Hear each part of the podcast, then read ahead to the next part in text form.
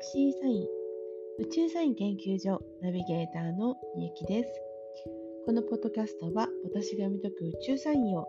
聞くだけであなたの潜在意識にアプローチしエネルギーレベルの次元上昇ができるよう遠隔シェアを行いながらお届けしております。はい、えー、今回はエピソード68ということで、えー、3月8日から14日の宇宙サインをお届けいたします。えー、今週はですね、まあ、なんといってもハイライトが、十二星座最後の星座、魚座の新月なんですね。はい。えー、魚座の新月は、毎年、結構ね、大きな意味を持ちます。なぜかというと、2週間後にあの春分を迎えるんですね。で、その春分というのは、太陽がお羊座に入った時を言うんですけどここからまあ言ってみると星座的にねお羊座から始まるので、まあ、その新しい始まりなわけですよ。その最後の2週間が、えーと、この大座の新月からの2週間なんですね。ですからあのやり残したことがないかをしっかりチェックしておいた方がいい時です。はい。では、その辺のところをですね、今週のサインでお届けいたします。はい、えー、3月8日から、えー、読んでいきますね。えー、月がですね、今、えー、7日の、まあえー、午前中17時過ぎにですね、えーと、ヤギ座に移動しまして、えー、8日はですね、月はヤギ座にいます。はい。で、まあ、週末ですね、結構その、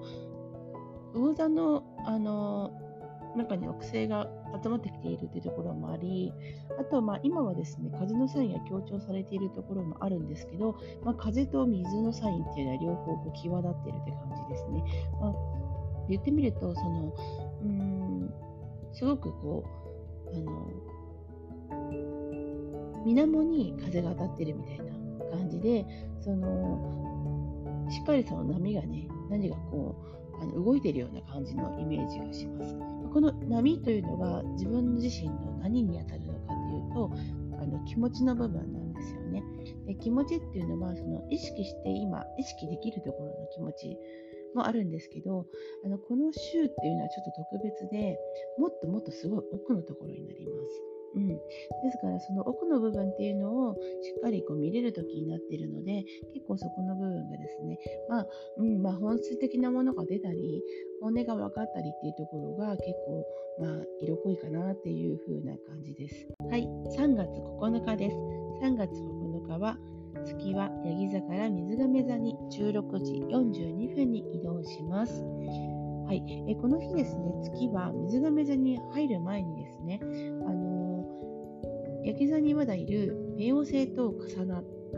たんですよ。で、冥王星と月が重なると、あの、結構ですね、思っていないことが起きます。うん。えー、まあ、月に1回はできる、まあ、アスペクトなので、そんな別に珍しいわけではないんですけど、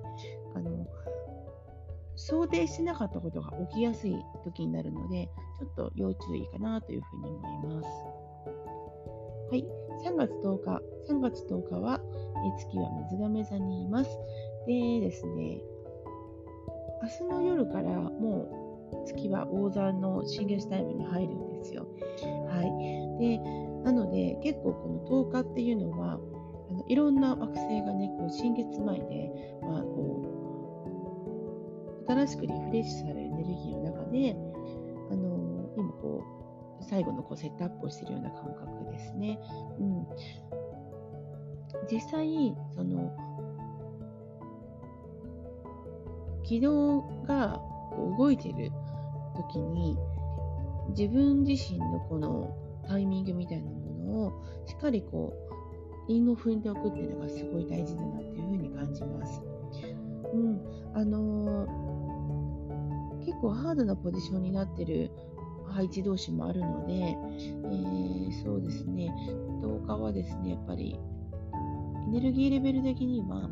割とこう高めにいたいなっていう感じの時になります。はい、3月11日です。3月11日は月は水亀座から魚座へ23時45分に移動します。はい、えー、この日ですね、魚座で、えー、海洋節太陽が、まあ、近づいてたんですけども、ぴったり重なる、えー、配置になります。で、まあ、その日の夜にですね、魚座に月が入って、魚座が、まあ、天体が4つ集まるっていうことになるんですね。はい。あのー、自分の中でしっかりこう気持ちの部分を整理しておくことが必要です。で、この動いている中で、えーと、整理ができていないと、何でしょうね、こう、あの、ぐちゃぐちゃになっちゃう感じですね。あの箱の中に、しっかりちゃんと、あの、ぴったりこう隙間がないように詰めていれば、あの、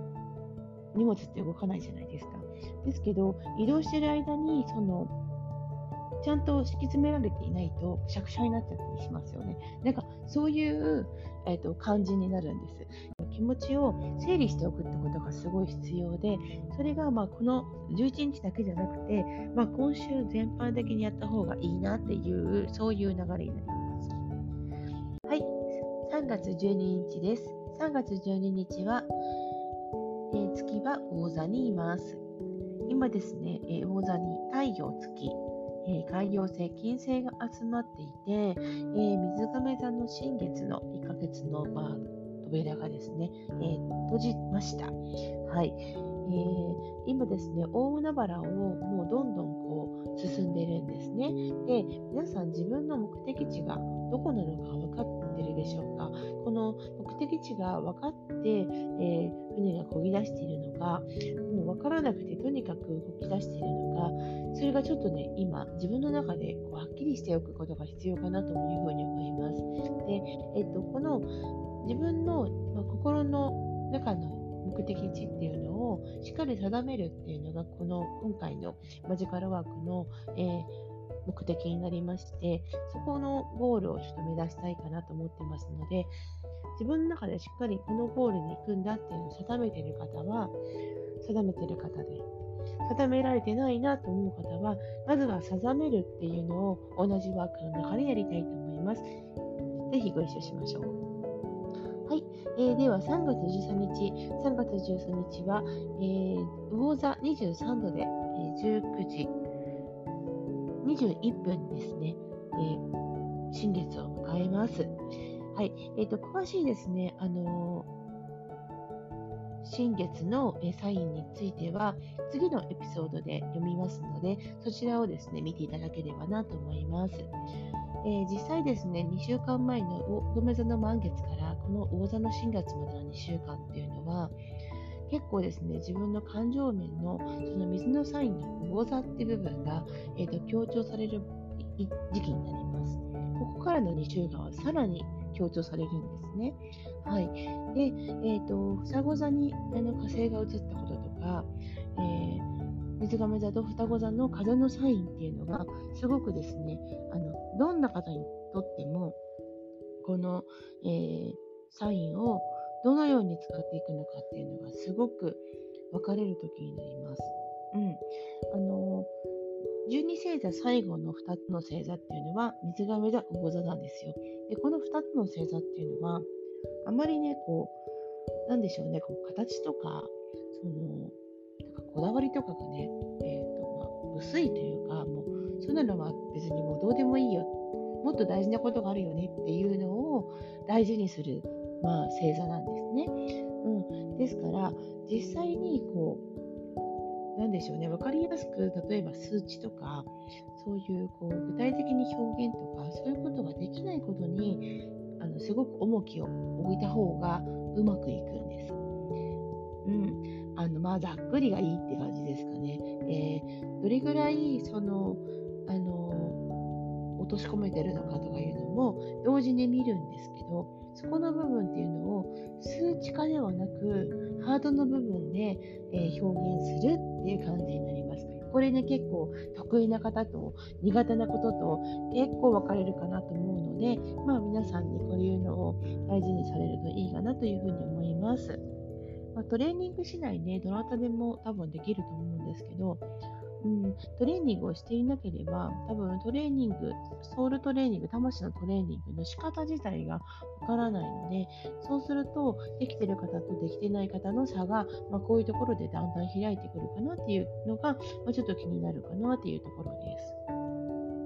はい、3月14日、3月14日はですね、えー、と月は魚座から8時45分にお羊座に動きます。はい、もうですね、えー、と週末には月はお羊座に入っちゃうんですね。はい、魚座の期間っていうのはすごい、まあ、